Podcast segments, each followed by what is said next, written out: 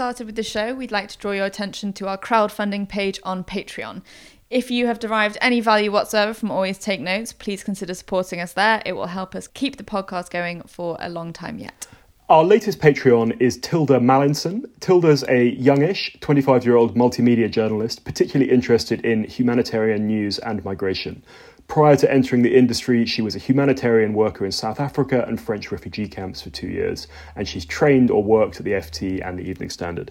Tilda, we're really grateful for your support and thank you for listening. As previously advertised, if you support us on Patreon, you can get a package of successful magazine pictures from myself, Simon, and previous co hosts and friends of the show. But Simon's going to tell you a little bit more about our new rewards, which are very exciting. So, starting in 2021, we've created a new tier of rewards for our most generous Patreons. These are a series of mini episodes which we've asked past guests on the show to record. We've asked them three questions. It's the same questions for everyone, but you'll have to look to see what they are. And we've got this really fantastic uh, set of very intimate tapes that have come in, and we're going to be putting out one of these mini episodes every two weeks for the top tier on Patreon. And to give you a taste, here is a little snippet of the first one, which is with historian Peter Frankopan. I think when you're a writer or a thinker or an academic, there's never really an off button. You never get to go home and switch off. There's never a weekend when you can forget what you're working on. And that feeling guilty is completely normal. I wish somebody had told me that early on. I'd also say that I wish I'd been given advice in the first place. No one ever took me to one side and told me what lay ahead, the good and the bad. Uh, and I wish I'd been told that that was normal as well. So now I'm a little bit higher up the food chain. Hello, and welcome to Always Take Notes. In this episode, we spoke to Shirin Kale, a feature writer. We spoke to Shirin about her career change into journalism, her career trajectory from Vice to The Guardian and other publications, and her coverage of the coronavirus pandemic. It's a great episode. We hope you enjoy it.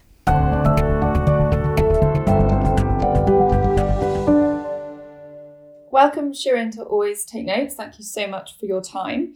Um, could we get started by talking about your entry into journalism? Because you changed careers, is that right?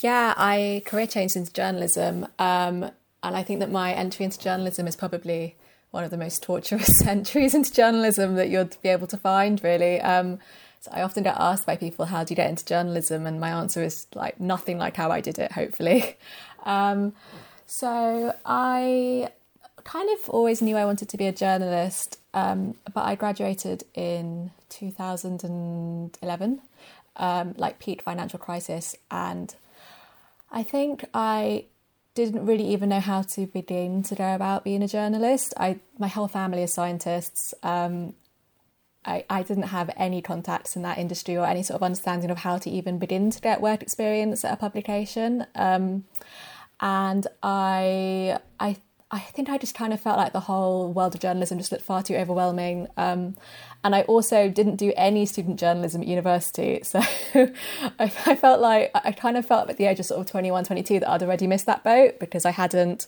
done all the things that people who want to be journalists do, which is, you know, like for my university newspaper and all that stuff. Um, so I um, ended up working um, in public affairs um, which is basically corporate lobbying um, and a bit of comms as well. Um, I worked for like a variety of different public affairs and corporate comms companies um, for about probably uh, three or four years in total. Um, and I did not like it very much. Um, but I.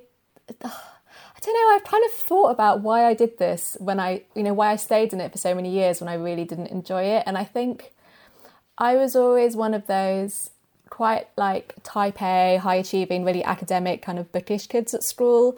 And then I went to university and I was very focused on doing well and getting a good degree. And I think I was just so exhausted by the whole, like, however many years of academia that I kind of just wanted to have a bit of a break from it all. So I kind of really enjoyed just living in London and being in my 20s and like going on these crazy nights out the whole time and, and not really being very good at my job, but not really being too bothered about that either. Um, and then I, so I was working in this very corporate job, um, and I wasn't very good at it. if I'm being honest with you, like I don't think any, I, I, don't think my bosses would really have anything particularly glowing to say about my commitment to the company. I used to, um, I used to just go to meetings and just feel like sort of a big sense of crushing hopelessness. Like I'd be sitting in this meeting and thinking, "Oh God, I hate this," and I, I really hate this. and you know, I used to have these quite um, like really quite morbid thoughts actually that if a bomb dropped on this building like it wouldn't mean anything because we're not doing anything worthwhile in here and just like sort of really crushingly dark thoughts about my role in the world were, were you sharon were you lobbying for like really terrible people or just for sort of just banal corporations like can you can you give us any any any intel on what exactly you were doing I would say like medium evil. Okay. Um, so, um, like McDonald's, Google, brands that we all use, but we know like deep down are not good for the world. But but not like arms and tobacco. Uh, no, I mean my first ever when, when I was on a graduate scheme, one of my one of my clients was a tobacco firm, um, but I was only there for like six months, and I definitely didn't, you know, like grease up any ministers of you know African countries in order to get them to like accept looser tobacco regulations, like nothing that sinister. Um, but I, uh, yeah, I basically just really really hated what I was doing, and kind of as a creative outlet, I started a blog, um, which is why I have quite a weird Twitter handle that everyone always asks me about. Um, because my blog was called The Dalston Years, and um, it was um, a blog basically about what I was doing at that point in my life, which was um, going out clubbing a lot and not much else. So I started writing about nightlife, um, music, that sort of thing. But I was in a very corporate environment. I mean, like you know there's hundred percent if my bosses had ever found out what I was doing, I'd have been fired. So um, I started writing it anonymously. Um, and I was kind of doing that like on the side for maybe two years when I was at my um, my old company, and um, off the back of that, I got approached by um, the editor of like a local um, publication that was based in Dalston at the time, um, his name is Mark Wilding, and um, the publication isn't around anymore. But he really encouraged me to consider pitching to Vice um, because he was like, you know, I really like your stuff. I think you've got a good tone of voice. I think it's quite vicey. Um, and so I pitched um, maybe two or three articles. Sorry, this is such a long anecdote. I told you it was pretty torturous. Quite all right. I pitched. I pitched a few articles to Vice. I think the first article I ever wrote for them was basically about um, when I was uh, doing my masters in London and working as a shots girl in the West End, um, and basically about what that was like. Um, and I probably wrote maybe five pieces for them over the course of two years. Um, I had the most atrocious hit rate in terms of my pitches actually going anywhere. Um, and then uh, in 2000 and this this would be headline i worked as a shots girl right? That's yeah yeah yeah, okay. yeah you can um you can simon googling that furiously now. Yeah. Um yeah so I, I i basically wrote that piece i worked as a shots girl in the west end of london and i got a bit more work off the back of that for them but i mean really not much like a few articles. And then in 2015 i basically had what can only really be described as a sort of quarter life crisis. I think I was 26 and I just realised that I really hated my job and was also incredibly mediocre at it. Um, and I did I did really want to be a journalist and I would quite like to try giving that a shot before, you know, I got really too old to sort of go into a new career. Um, and I literally had no contacts pretty much in journalism apart from my editor at Vice. I emailed her. Um, her name's Amelia Abraham, and I said, "I don't suppose you've got any internships going, do you?" Um, I'd actually, in sort of quite a fit of self-destructive peak, had already handed in my notice at work before I sent this email because I thought that if I made it so that I had to leave, I would really force myself to actually try and career change. Um, so um, I emailed her, and they happened to have an internship at Vice going, which is just staggering good luck that I can't even really believe to this day. Um, and it was a paid internship, um, which uh, I know is sort of uh, vanishingly rare these days in journalism. Um, it was, I think it was paid about £250 a week, something like that, which was kind of enough to cover my basic life expenses. And so, yeah, I went into Vice as an intern at the age of 26 and um, the other intern on my desk thought that I was his boss because I was just so much older than everyone in the office. I think I think I was like the oldest person on the editorial desk at that point, and I was also the most junior. Um, but I think because I we, we recently interviewed um, Phoebe Hurst, and I think the average age of staff at Vice is twenty seven. Yeah. Yeah, they've, they, they, they've got old, basically. You know? yeah, no one's really left. Everyone's just aging up a bit. Phoebe actually sat next to me when I was an intern, so she was very nice to me, far nicer than she should have been. Um, and I, I think because I was so just grateful to be there and so appreciative, and I knew how lucky I was to have even secured that paid internship, given that I had basically no experience. I just really worked as hard as I possibly could, and I think because I had worked in pretty intense um, private sector companies for about four years. So although I didn't enjoy my job, it taught me like the fundamentals of how to do a job well. So you know, answer emails, like read the email properly, try and figure stuff out on your own before you ask someone to tell you how to do it. You know, like say yes to work, don't say no to it. All those sort of things actually made me quite a good intern. Um, and so I did the internship there for three months got like a ton of cuttings, like a ton of experience. It was um, such, it was just such a great baptism of fire. And then I, um, and then I was freelance for about a month, and then I, I saw a job on Twitter, um, Dazed and Confused um, magazine, and I went there as a staff writer um, on a very low salary, uh, writing news articles for the website. Um, and I was there for not a long time. I was only there for three months. Um, and then Vice offered me a job as a staff writer um, on the now defunct um, Vertical Broadly, which is the women's platform. And so um, I was sort of uh, poached to back to Vice by my editor, Zane uh, Zen, who's been like a really amazing mentor to me in my career. And then I stayed at Vice for three years and I left uh, Vice about a year and a half ago to go freelance. So that is my tortuous path into journalism that I hope no one ever tries to replicate because it was just a very long and involved process. Thank you so much for telling us that. I think it was um, fascinating and, and I think very helpful to people actually to hear how these how these things go. How did you kind of go about learning the tricks of the trade in terms of pitching, reporting, stuff like that? Was that very much on the job? I mean, you didn't, you never did any any formal training or anything like that. No, I've never done a, any sort of journalistic training. I, I did consider doing um, the masters at City that everyone seems to do that has well paid jobs now in journalism, but um, I just couldn't really afford to do the masters. Um, I learned honestly just on the job. Um, I think I'm very fortunate though in that I was able to get into a staff job pretty early in my career. Um, and I think it's so difficult when you're young and you're starting out in journalism now if you don't have a staff job because like honestly editors don't really want to work with you for very inexperienced they're not really going to take the time to like show you how to do the job whereas if you're in-house people will be much more understanding and willing to show you what you're doing wrong um, yeah i learned it on the job i one of the really sort of um, one of the sort of really good things that i learned actually first at Dazed, where I was writing um, news articles for the website, and I mean, I'll be doing about three a day. Um, was how to just like churn out copy really, really fast, make it accurate, make it timely, how to spot a trending news story. Um, and then one of the things that I learned at Vice pretty quickly was how to get people to speak to you quickly, which is something that um, you ba- I basically learned through trial and error. Um, and it was like, right, well, if I pepper guns. What are your takeaways? Um, like just keep looking until you find someone.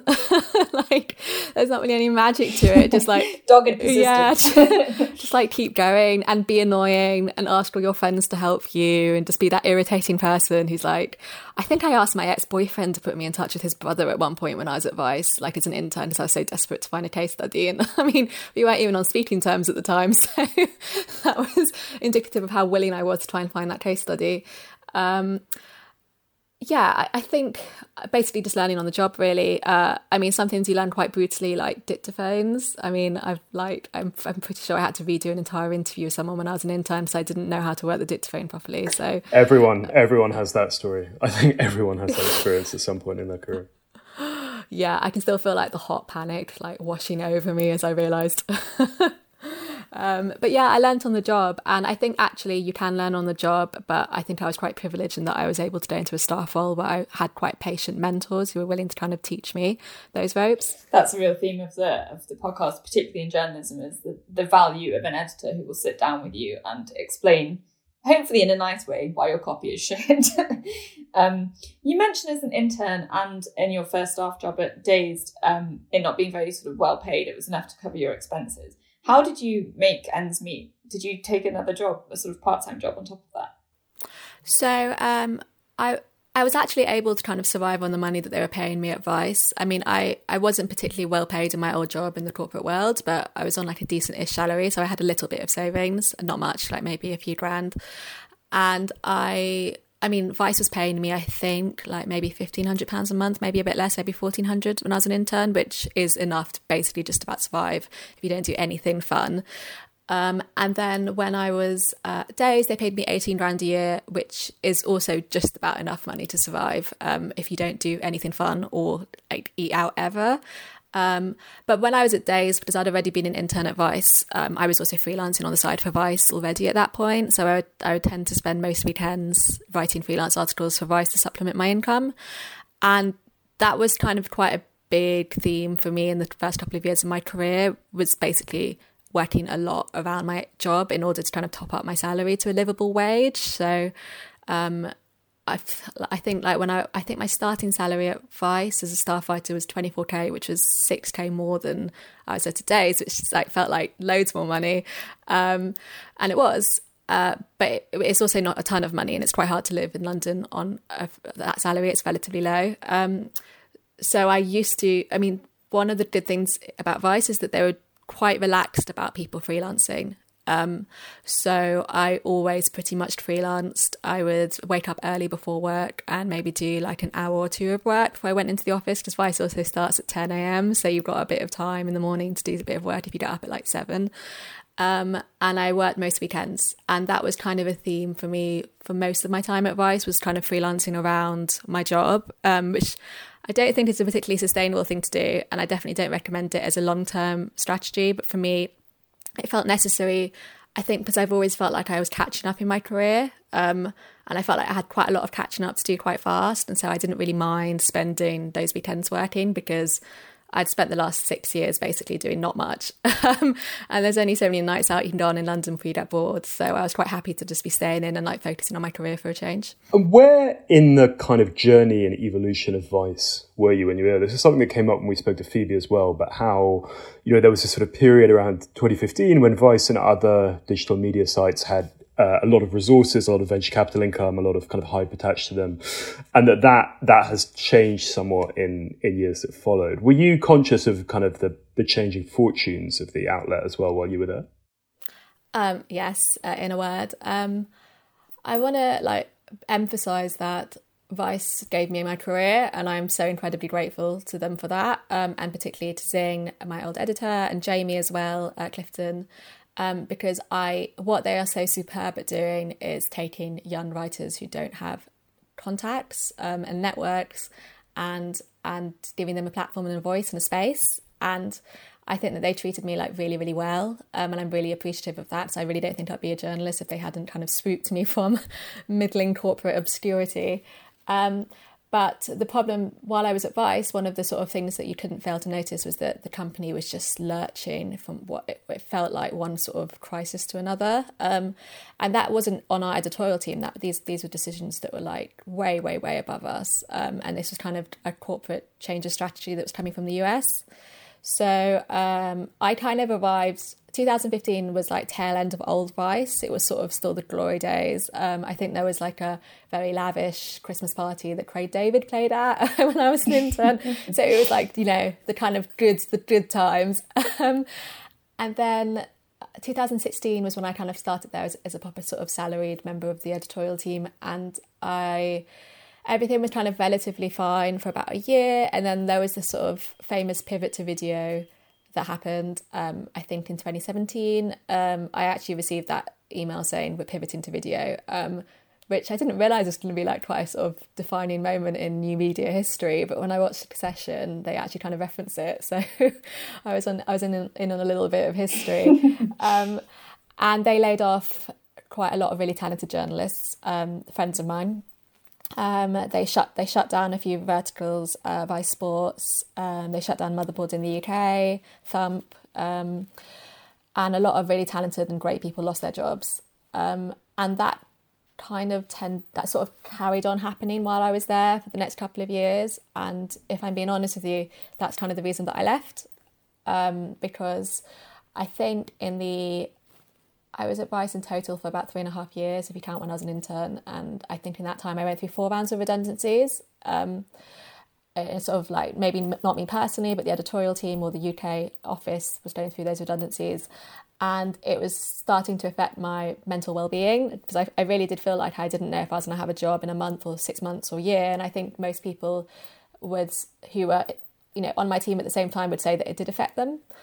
Um, and although we got lots of sort of lovely, reassuring things from our UK bosses, I, I felt personally that the decisions were being made in the US. Um, so I, th- those words of reassurance didn't mean as much to me as they might have done to other people because I, I kind of felt like at some point some sort of person wearing a plaid shirt in a US boardroom might possibly lay me off.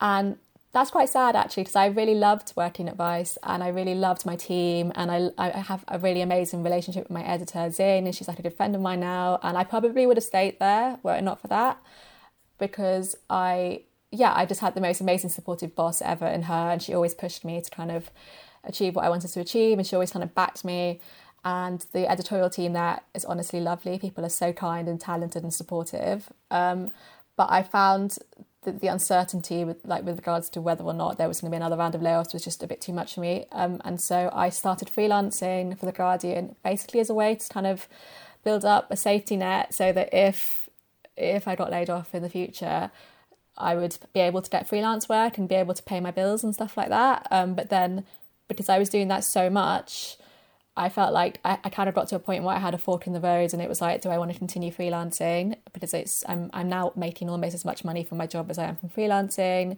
or do I want to stay at Vice? And I think it was kind of a really difficult decision for me because I actually really enjoyed working in an office with people, and I'm I'm not naturally a freelancer. I think I actually quite like being in an office, but in the end, I decided to go freelance. And could we? You sent um, your piece about sort of stag do's that end in um, sort of disaster in a very literal sense of you know men losing their lives. Um, you described that to us as a sort of turning point. In in what way was it a turning point for you? So that piece was a turning point for me because it was um, the first feature I ever wrote for the Guardian. It was actually for the Observer magazine, um, but it was the it was like the first feature that I ever wrote that got like a really strong response online. Um, a lot of people read it, and I felt like that opened a lot of doors for me in terms of my career later on, in terms of being able to pitch to the Guardian. I think that they were much more receptive to my pitches after that. Um, as is always the case when you like you've got a new untested writer, you know, it's you have to kind of knock on the door a few times before it opens.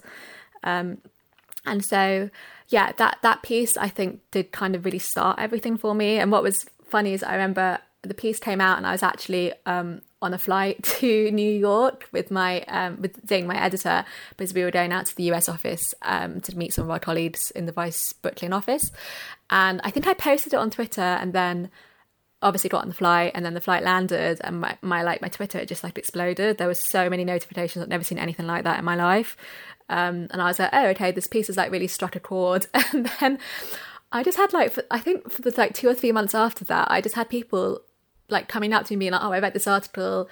I mean, the the article is about men who die on their stag do's, and like probably the weirdest like endorsement of that article was someone who said to me that they were on a stag do where they started like climbing a roof and doing something stupid, and then someone said, "No, no, wait, remember that article?" So they all got off the roof. so, so I I think I definitely saved a few lives though by journalism. Um, but yeah, so, so, what a change from your your previous job where you felt you were making a difference. I know. Yeah, I, I felt like I had a lot of bad karma to kind of overcome, but that's definitely like credit in the bank. Um, so yeah, so that I, I, guess I've chosen that article because it kind of it, it, opened the door for me that kind of led me to where I am now in terms of writing fairly regularly for the Guardian and sort of being a freelance journalist. Could we? Um, I wanted to ask you loads of really specific technical questions about features writing, but just before we go into that sort of geekiness, um, can we talk a bit about just how your professional slate works now? Like, how many pieces do you have on the go at one stage? Who you, you, you sent this great piece for Wired to us as well. Like, how does your your kind of working life work in terms of yeah the number of things you're working on, the schedule, the turnaround times, that sort of thing?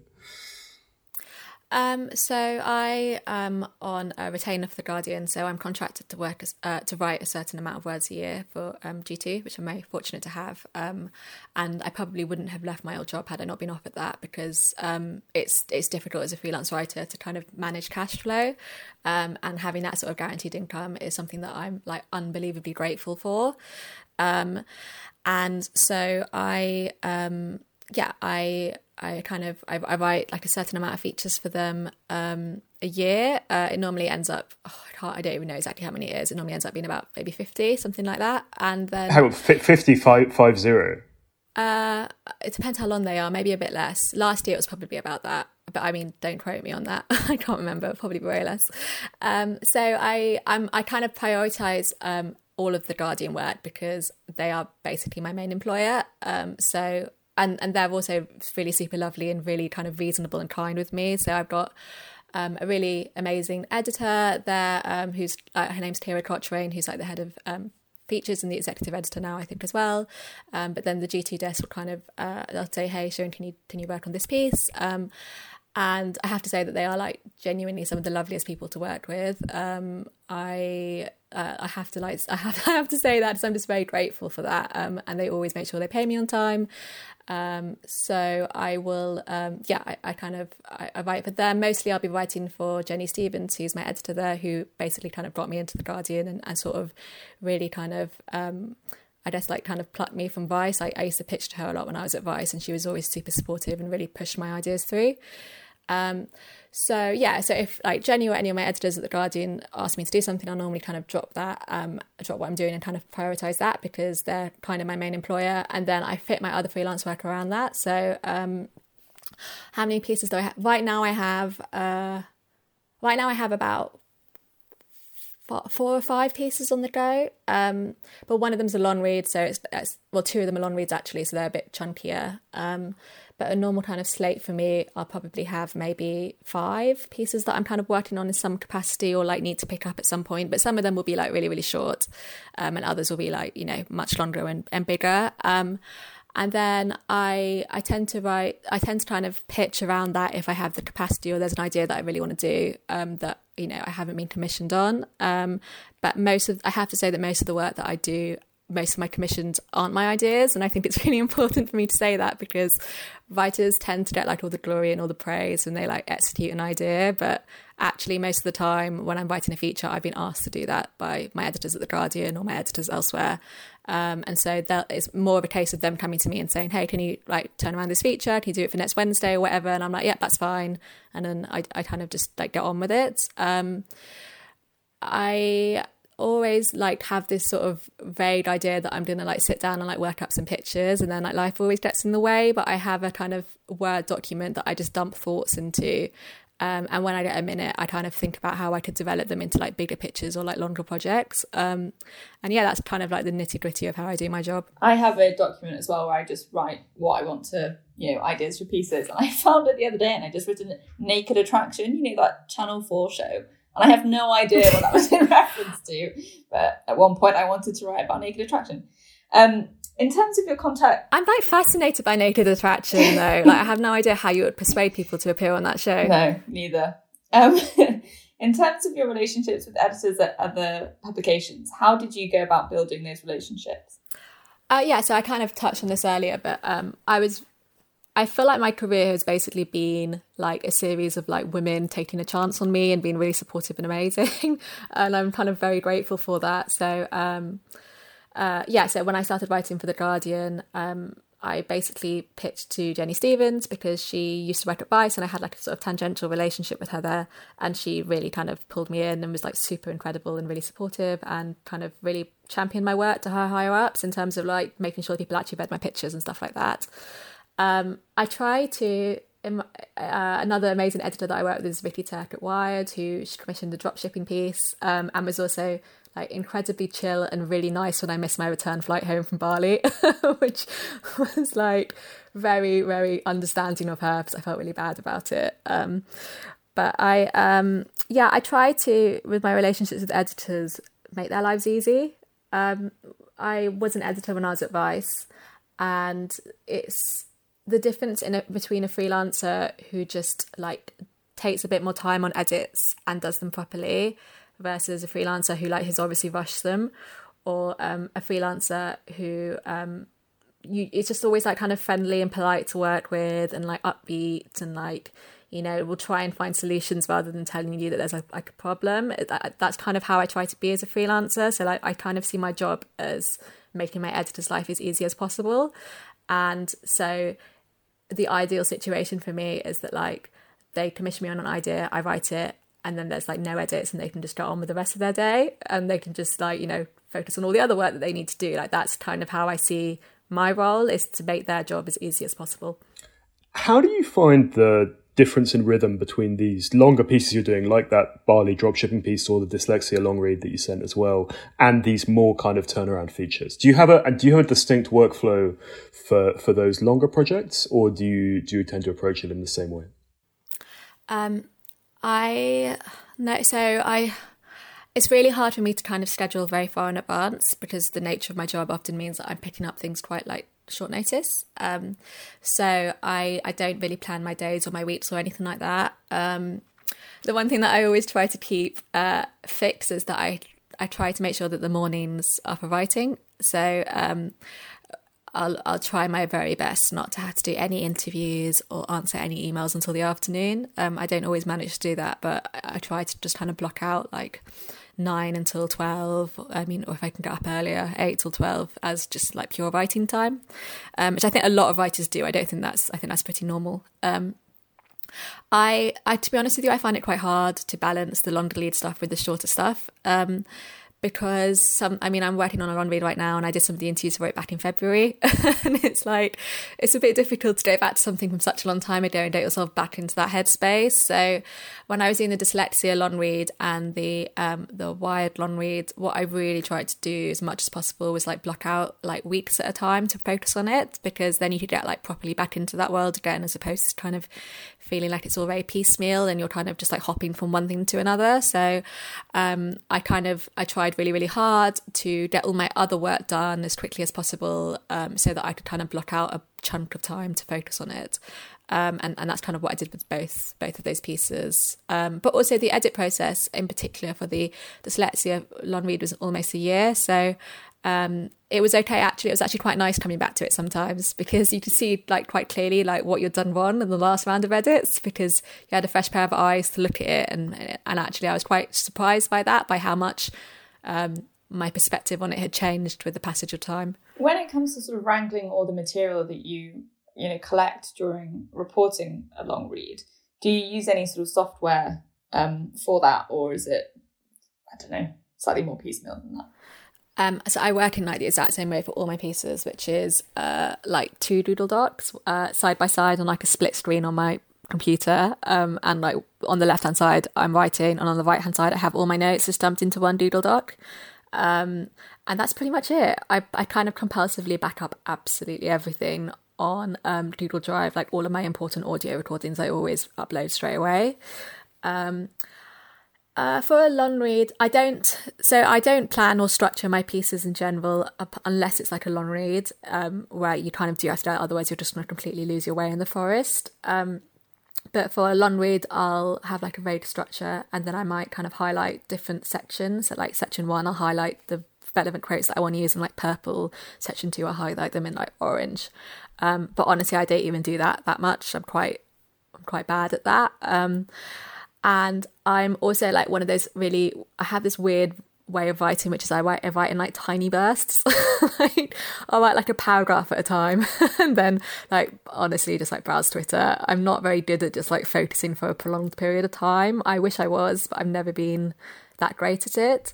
Um and yeah there's there's really I, I've seen I, sometimes I read articles about like magazine writers. I read interviews with magazine writers, and they talked about how they've like planned every single paragraph in a piece, and they know like exactly where everything goes, and that fills me with like complete dread. Um, I definitely would never be able to do that. I think for me personally, that would kind of lose quite a lot of the creative flow.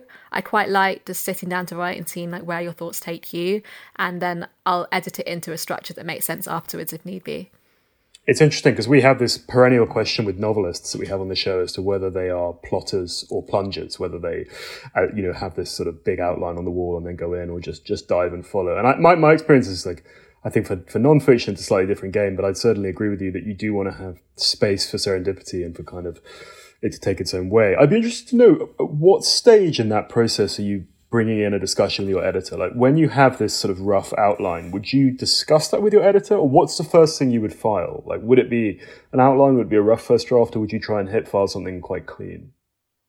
Um, so for a long for a long read, I would I would like talk about the structure with an editor first, definitely. Um, but for a regular feature, like a 2000, 2500 word feature for the Guardian, like no, I just file I just file my first draft, and that's like you know, if they want to change the structure around afterwards, they'll do that. But um, I won't plan that or anything like that. Um, one of the things that I really like about The Guardian in terms of the commissioning is that it's very light touch. Um, they rarely give you anything more than a few sentences to go on, and I really like that because it means you can kind of uh, you can kind of shape the piece like how you want to write it, as opposed to like a very narrow conception of like what your editor wants it to be. Um, but yeah, for for like a long read, like for the dropshipping piece or the dyslexia piece, like we like very heavily, especially the dyslexia piece, we very heavily workshopped. Um, my editor David Wolf and I, uh, like what was the best structure for this piece? How should it work? Like how how should we like fit all this information together? And it was, um, I mean, his editing like significantly improved that piece. I think I made one of the mistakes I think a lot of people tend to make when they're writing like long reads, which is like over researching. So then you've suddenly got this Google document with like a hundred thousand words worth of notes in it, and there's absolutely no way you can possibly condense that into a five thousand word long read. And so he was really good at kind of just like casting a sort of very critical eye over all of my material and being like, "This is important. This isn't important. You don't need this. You need this." In terms of your um, interviewing style as well, when you're um, reporting pieces, do you write an outline and um, sort of plan where you want the interview to go, or do you have a slightly more serendipitous approach? You know, wing it a bit more on the day. Um, I basically never plan any of my interviews. I feel like I'm just sounding like such a chance here.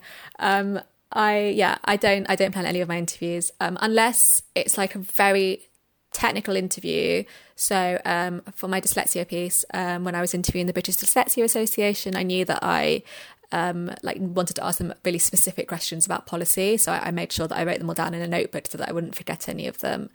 Um, but in terms of no, for all my other interviews, um, I don't plan my interviews. Um, the only exception actually is the occasional celebrity profile because sometimes it's actually really important that you hit certain marks for your editor because they have quotes or lines that they want to pull.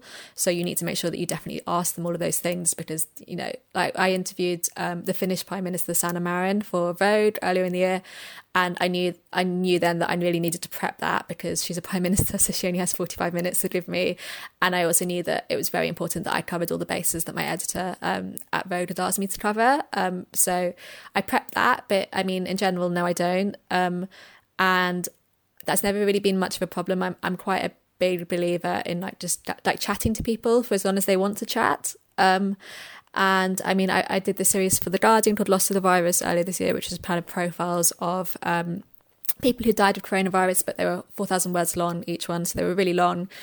Um, and my kind of strategy with those interviews was I knew that I really wanted to kind of get the family members to kind of tell me the true person as opposed to sort of the generic, like he was a great dad that you get in most kind of reporting of people who've died.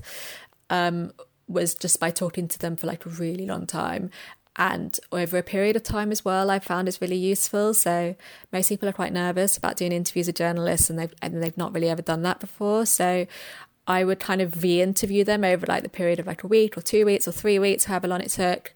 Um, because by the th- sort of third or fourth time you've spoken to someone on the phone you kind of feel like you know that person and you have a relationship with them and you're much more willing to kind of chat to them and open up um, and so that for me was kind of my strategy. But yeah, in general, I don't plan my interviews. And I often forget to ask people stuff and call them back, which is probably sounds incredibly unprofessional. But yeah, I do it all the time. Um, but I, I find that just having a conversation with people is better than just asking them a list of questions. Sure, and I wanted to ask about um, transcription software. I've certainly found I've been using it for maybe a year and a half or so, and I've found it's very helpful with my workflow and something of a game changer. Is that something you use, or what's your experience with that? Um, I don't use it. I've only ever really used it. Say, uh, I, I I think Otter is the one that everyone tends to use, isn't it?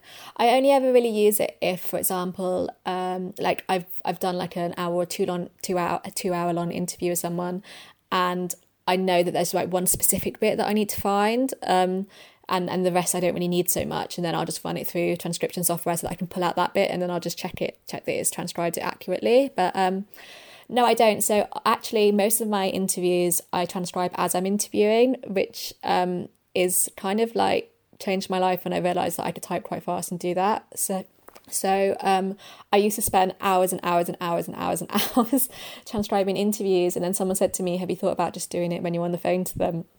And I was like, oh, I like can't believe I didn't think of doing that before.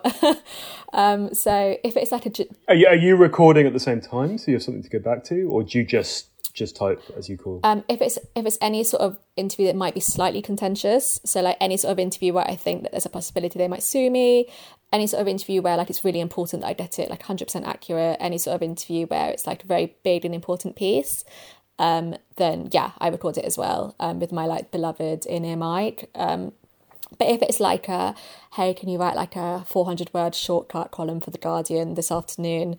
Then no, I don't because I kind of trust myself to type it type it accurately. Um, but yeah, if it's like a, if it's kind of like a proper feature or um, like a profile of someone or someone that I something that I know like is a kind of big important feature and it's not just getting a few lines from an expert to kind of slot into a 600 word piece, then yeah, I, I will record it. Um, and then just go back and just double check that I didn't write anything down wrong. Um, but I mean, I'm I'm pretty fast actually, which is like I'm pretty proud of how fast I can type. Um, and yeah, that's that was really quite revolutionary because I was trans I was hand transcribing all of my um, interviews before I started doing that, and also when I was at Vice, I used to have to pay people to do most of my transcriptions for me because I honestly just did not have the hours in the day to do it. So I was paying people basically to transcribe interviews that I was then kind of writing up as freelance um, articles on the side, and obviously that is quite expensive. Um, you mentioned your Lost to the Virus series, which I um, really enjoyed.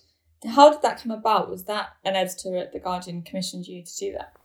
Yeah, so my editor at Kira asked me to do that, um, which I was very kind of um, appreciative that she asked me to do it because it was like a big series and it was like a kind of high profile um, kind of like team effort from the G2 desk. So I was very kind of um, flattered that they thought that I'd be up, good enough to do it. Um, and yeah, it was the whole process probably took about three months. Um, I spent quite a lot of time really carefully thinking about who I wanted to profile in the series. Um, so the, the, it was meant to, it was originally meant to be a series of about five profiles of people who died of COVID nineteen in, in a lot of kind of length and depth. Um, but then we ended up extending it to seven. Um, and I'm actually working on like a kind of follow up to it at the moment. Um, and I, f- I felt like it was really really important with that to actually just like nail down exactly who I was profiling um, because I I kind of as soon as I got the commission I kind of thought to myself I don't want this to just be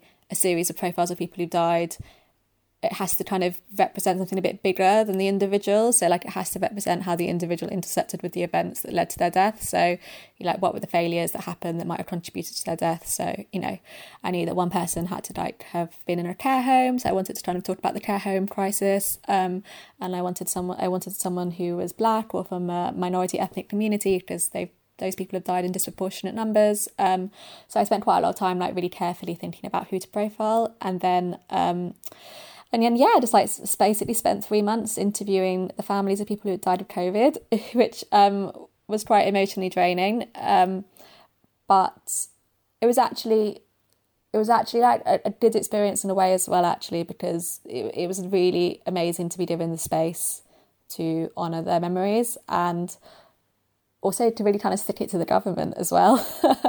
I'm really angry about how this pandemic's been handled and like having 4,000 words to illustrate the precise nature of the care home crisis in a national newspaper is really, really great if, like me, you feel incredibly annoyed at how the Tories have handled this whole thing.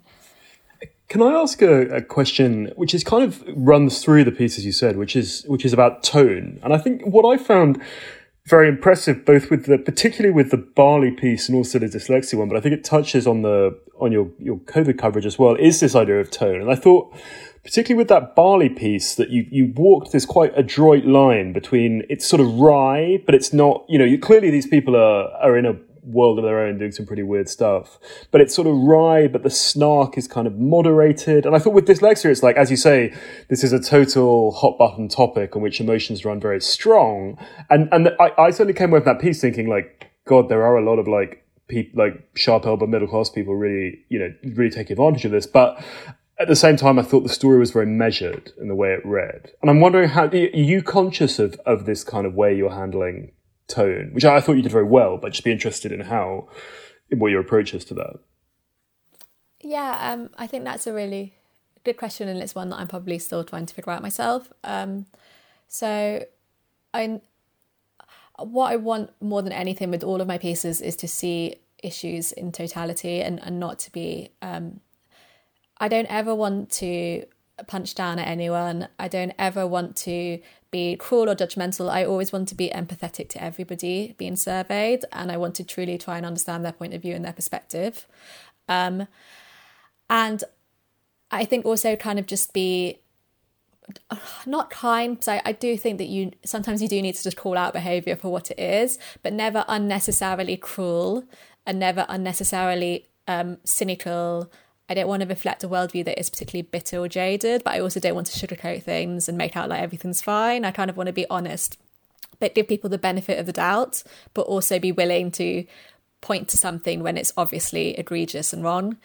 Um, which is different. It's a really difficult line to walk. Um, and the yeah, the, the Bali piece, the dropshipping piece. I mean, I didn't really see much out there that I particularly liked about the scene and about the culture and the community. Um, and I think that comes across in the piece.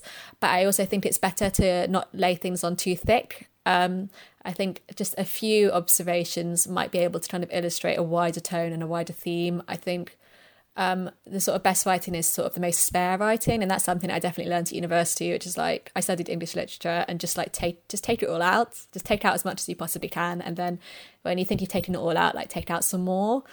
Um, and I think that same thing applies to sort of I'm never going to be the sort of person who's going to be like sort of amazingly biting observations of people. You know that that's not my writing style. But um, try try trying to keep it fair, but also not to be super saccharine about things. I think is my is my tone. Mm-hmm.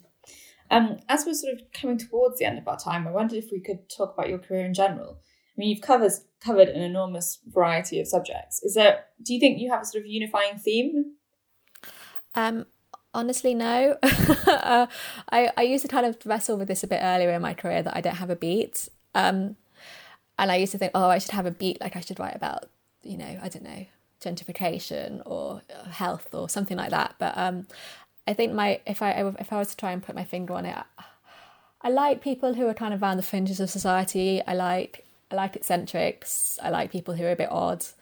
Um, I can sort of I, I really like trying to sort of like communicate their worldview with as much sort of humanity and compassion and humor as possible. Like I, I really like pieces that allow me to be a bit humorous, but I actually think that writing writing funny and writing lightly is probably the hardest sort of writing you can do.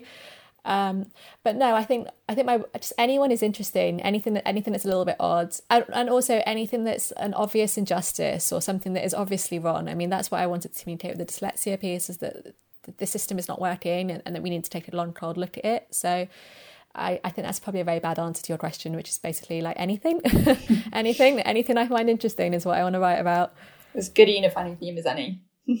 Yeah we, are coming up to time. We've got a few more minutes. I'm actually just really interested on the whole issue of, of the degree and the kind of literature degree and that we all you know three of us on the show you know rachel and i and yourself we all did the same english degree i think at oxford. And i often think quite a lot in retrospect about what I drew from that and what I didn't. And I think, you know, in terms of writing and in terms of actually the construction of prose, and I think the the exposure to the canon that that kind of writing repeatedly on deadline and so forth I drew an enormous amount of that. But I often think it fascinating in retrospect that I can't ever remember being taught about like characterization or pace or stuff like that. You know, this, which, which, you know, when we talk particularly to novelists and to screenwriters, this is kind of the, you know, this is the sort of meat and meat and veg of what they're doing, you know, these constituent parts of storytelling. And I think also particularly in, in nonfiction writing and in the kind of longer pieces that you sent us, you know, those, those forms of storytelling are so key. And I wonder your thoughts on like, Do you feel you were taught that stuff while formally studying literature, or is that something that, that you acquired differently or is innate or you know the interplay i suppose between the academic study of literature and your job as a writer um, i think that I, I was always one of those kids that was like hyper bookish. Like I just basically used to just like lock myself in my bedroom and read. And I think you do kind of internalize like good prose and clean prose and all of those things from from reading. Um, but I think that if I was to talk about what my degree taught me in terms of uh, how to write well, um, it would be two things. I think the first thing would be strike out boldly. So when you do like A level English, you're always taught to like argue both sides of anything, right? And then and then when what I kind of learned at Oxford, um, in terms of like actually writing a good essay that's going to do you well in exams, is to take a position and kind of be confident in it. Um, and I think that is also the key to good feature writing, which is like don't be afraid to kind of take a stance. Don't be afraid to sort of like set things up pretty quickly with like your lead character. Like pick the thing that you think is the most interesting. Don't. I've always been kind of very much about details in my writing, so I think that me personally, and most people I think are fascinated by the sort of minutiae of people's lives and little details actually really kind of hook you. And I think that's something that I probably learned actually from studying English literature, which is like just just talk about like the one really small thing that you find interesting about Milton's prose. Don't talk about like the whole big meta level analysis of it because like that's been done and you're not going to do it very well. Um, and that's probably the same with feature writing, although it sounds very pretentious to compare the two things. Um, like just just like pick up the, the small things that are interesting because actually those things are the things that people remember. And then I think the other thing that it taught me, what I really liked about my degree actually is that my tutors, I, I think, and the whole the whole thing actually was very unpretentious. So I never felt like I couldn't say, um, oh, I don't I don't like this. I don't like this author. I, I felt like actually it was completely okay to go into a tutorial and say, yeah, I don't enjoy this. I don't think Elizabeth Gaskell's very good. I don't know why I just picked that. I actually think she's great. But I've never liked Dickens, for example, and I never had any, I never had any problems saying that to a tutor because I, I, they actually kind of, I think a good tutor and a good lecturer should kind of make you think that actually you can critique the canon and it's okay to not like stuff and you don't have to be pretentious and pretend that you like the Faerie Queene when you don't which i didn't no one no one no one likes the fairy queen i know it's awful um, and I think actually that also applies to my journalism, which is that I'm completely okay to like write about stuff that people think is uncool. I'm completely okay to be seen as you know, like I don't I don't write about Chinese trade tariffs to the Economist, and I'm completely fine with that. I think that the things that I write about are just as important. Um, and that I. kind yeah, and I think actually that kind of lack of pretentiousness. I think the worst type of writing and the worst type of journalism is like pretentious. I mean, I think that's like basically the worst thing you can do is write like really pretentious, turgid prose. And so um, I think it taught me not to be pretentious as well. And also, obviously, all the stuff that everyone says about, you know, like George Orwell and how to write and make it clean and short words are always best, all that stuff. Um, but I think it's more like a kind of a confidence, um, perhaps more than anything. Um, just for a quick final note, what would you like to do next?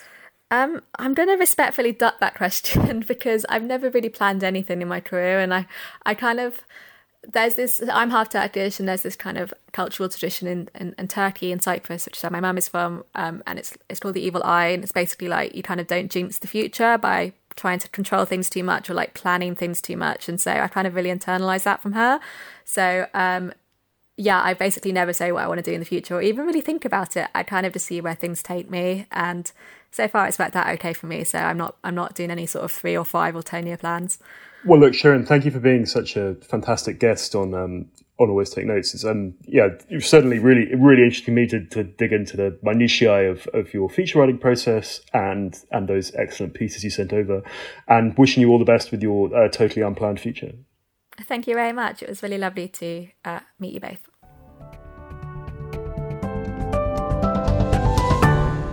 Hello, it's us again. Simon, what were your takeaways from the interview with Shirin?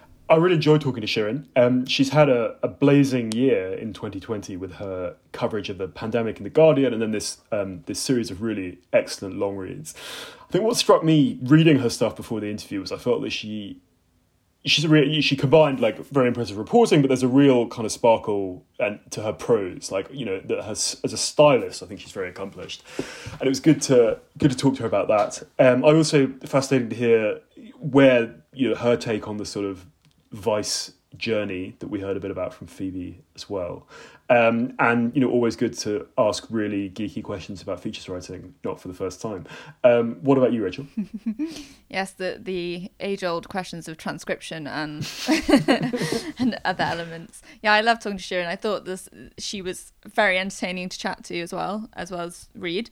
Um, and I think her Lost to the Virus series is very empathetically and sensitively reported, and it's unfortunate that she's had to bring it back. Um, but I have enjoyed reading them, um, and I think she's really done, done those people justice.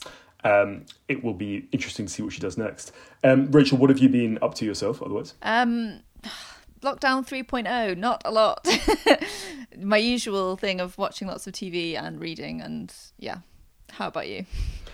Um, that's that. That's your course. You mean watching lots of TV and reading? It's all sort of work and fun blends into one now. Sounds like you, you need some professional boundaries. Um, I have also been been working, working. So I just uh, pretty much closed my big piece for Runner's World, which is good, and I'm trying now to negotiate um, hospital access for um, another 1843 story, which is which is good. I've spent a lot of time on the phone with hospital press officers in the last year. Um, something I'm definitely getting better at, but it's not it's not um it's not the easiest thing to do. So that's that's been what I've been up to. And I'm also I think like many another freelancer, I'm doing my taxes. In fact, I, I mistakenly messaged the podcast team about how I should categorize one set of receipts today, which I apologize. Took you quite a while, took you quite a while to realize that you'd sent it to us. Well, I didn't. I, I, didn't realize for hours, and I was like, I was like, why hasn't my accountant got back to me on how I should um should categorize? What were they in particular? I was asking to categorize. I can't even remember. I can't remember now. It was some some expense. Yeah, I don't. Yeah. I can't remember. anyway, um, I'm glad um, you got that sorted out. Yeah, so I have I have a very patient accountant. So yeah, that's that's been what we've been up to. Um, anyway, this has been uh, Always Take Notes, hosted by me, Simon Akam. And me, Rachel Lloyd. Our producer and social media editor is Artemis Irvin. Our graphic design is by James Edgar, and our score is by Jess Danheiser. If you'd like to follow us on social media, you can find us on Facebook and Instagram at Always Take Notes, on Twitter at Take Notes Always, on the crowdfunding site Patreon at Always Take Notes, and if you'd like to leave a review on iTunes or get in touch with us, please do. Many thanks. Goodbye.